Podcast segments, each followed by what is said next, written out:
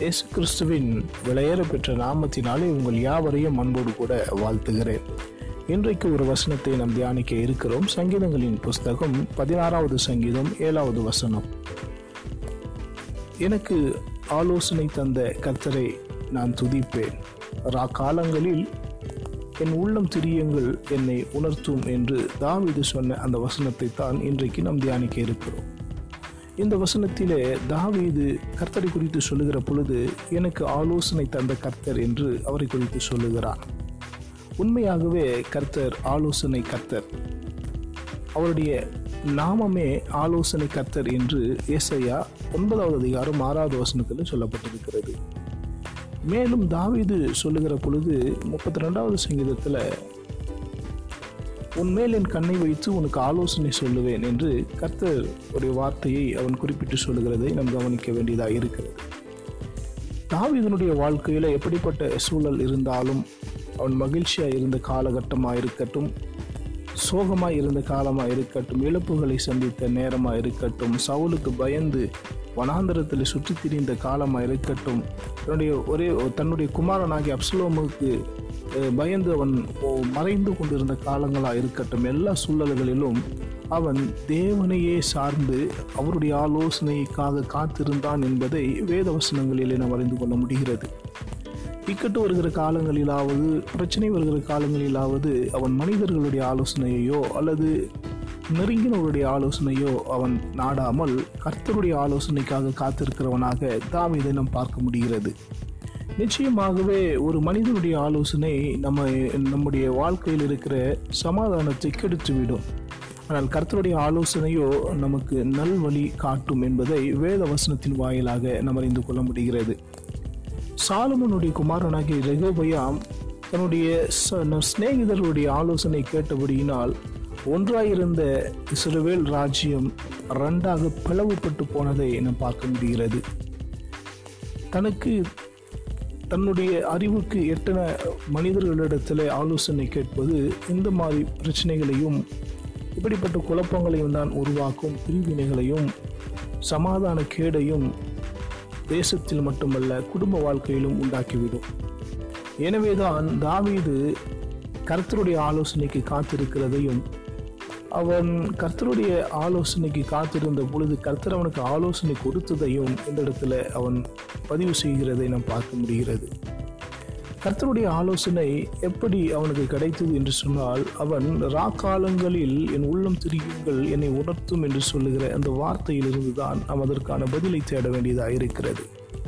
கர்த்தரை குறித்து நாம் அறிந்து கொள்ள வேண்டுமானால் கர்த்தர் ஒரு மனிதனுக்கு எப்படி எப்படியெல்லாம் ஆலோசனை கொடுக்கிறார் என்று சொன்னால் அவருடைய வேத வசனத்தை தியானித்துக் கொண்டிருக்கிற பொழுது வசனங்களின் வாயிலாக நமக்கு வேண்டிய ஆலோசனைகளை அவர் தருகிறவராக இருக்கிறார் அவரை தியானித்து கொண்டிருக்கிற பொழுது அல்லது ஜெபங்களிலே துதி துதிகளிலே ஆராதனைகளிலே அவரையே நாம் நினைத்து அவருடைய நேர் அவருடைய பாதத்தில் நேரங்களை செலவிடுகிற பொழுது நம்முடைய உள்ளான மனிதனோடு கூட மனசாட்சியோடு கூட நமக்கு கண்டித்து உணர்த்தி நமக்கு செய்ய வேண்டிய காரியங்களை ஆலோசனையாக கொடுக்கிறதாயும் நாம் பார்க்க முடிகிறது.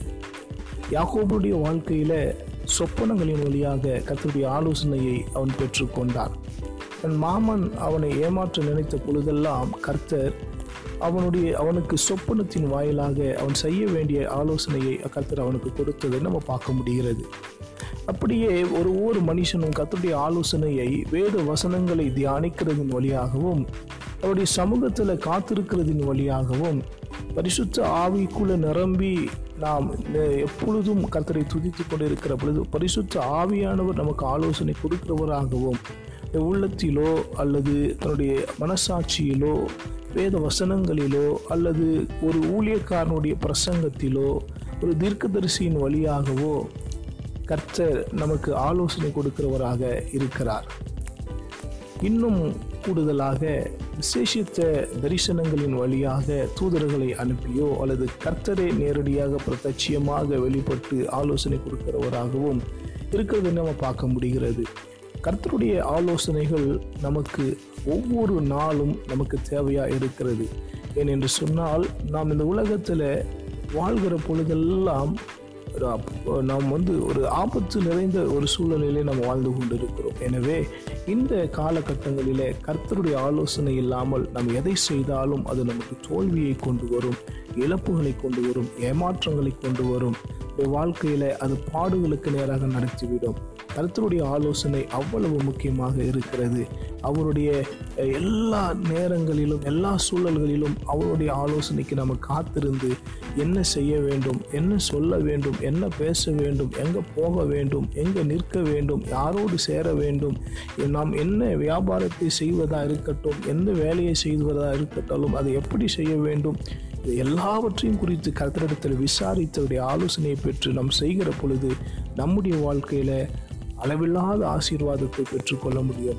சமாதானத்தின் தேவன் ஆலோசனை கர்த்தர் நம்மை நம்மை அளவில்லாமல் ஆசீர்வதித்து அவருடைய பாதையில் அவருடைய சித்தத்தின் பாதையில் அவருடைய திட்டத்தின் வழியில் நம்மை நடத்தி அவரை பாதுகா நம்மை பாதுகாக்க அவர் போதுமானவராக இருக்கிறார். கர்த்தர் சாமி இந்த வேத வசனங்களின் வழியாக உங்களை ஆசீர்வதிப்பாராக. கண்களை மூடி நம்ம ஜெபிக்கலாம். அன்பின் பரலோக பிதாவே இந்த நாளிலே இந்த வேத வசனங்களை படி கர்த்தாவே நீர் எங்களுக்கு ஆலோசனை கர்த்தராக இருந்து ஒவ்வொரு நிமிடமும் ஒவ்வொரு நாளும் எங்களுடைய வாழ்க்கையில் எங்கள் குடும்ப ஜீவியத்தில் எங்கள் ஊழிய பாதையில் எங்களுக்கு நீர் ஆலோசகராக இருந்து நாங்கள் செய்ய வேண்டிய எல்லாவற்றையும் எங்களுக்கு ஆலோசனை தந்து நடத்தி எங்களை ஆசீர்வதித்து பாதுகாக்கும்படிக்கு நாங்கள் செபிக்கிறோம். எல்லா துதி கன மகிமை உமக்கு இயேசுவின் நாமத்தில் இதாவே ஆமேன்.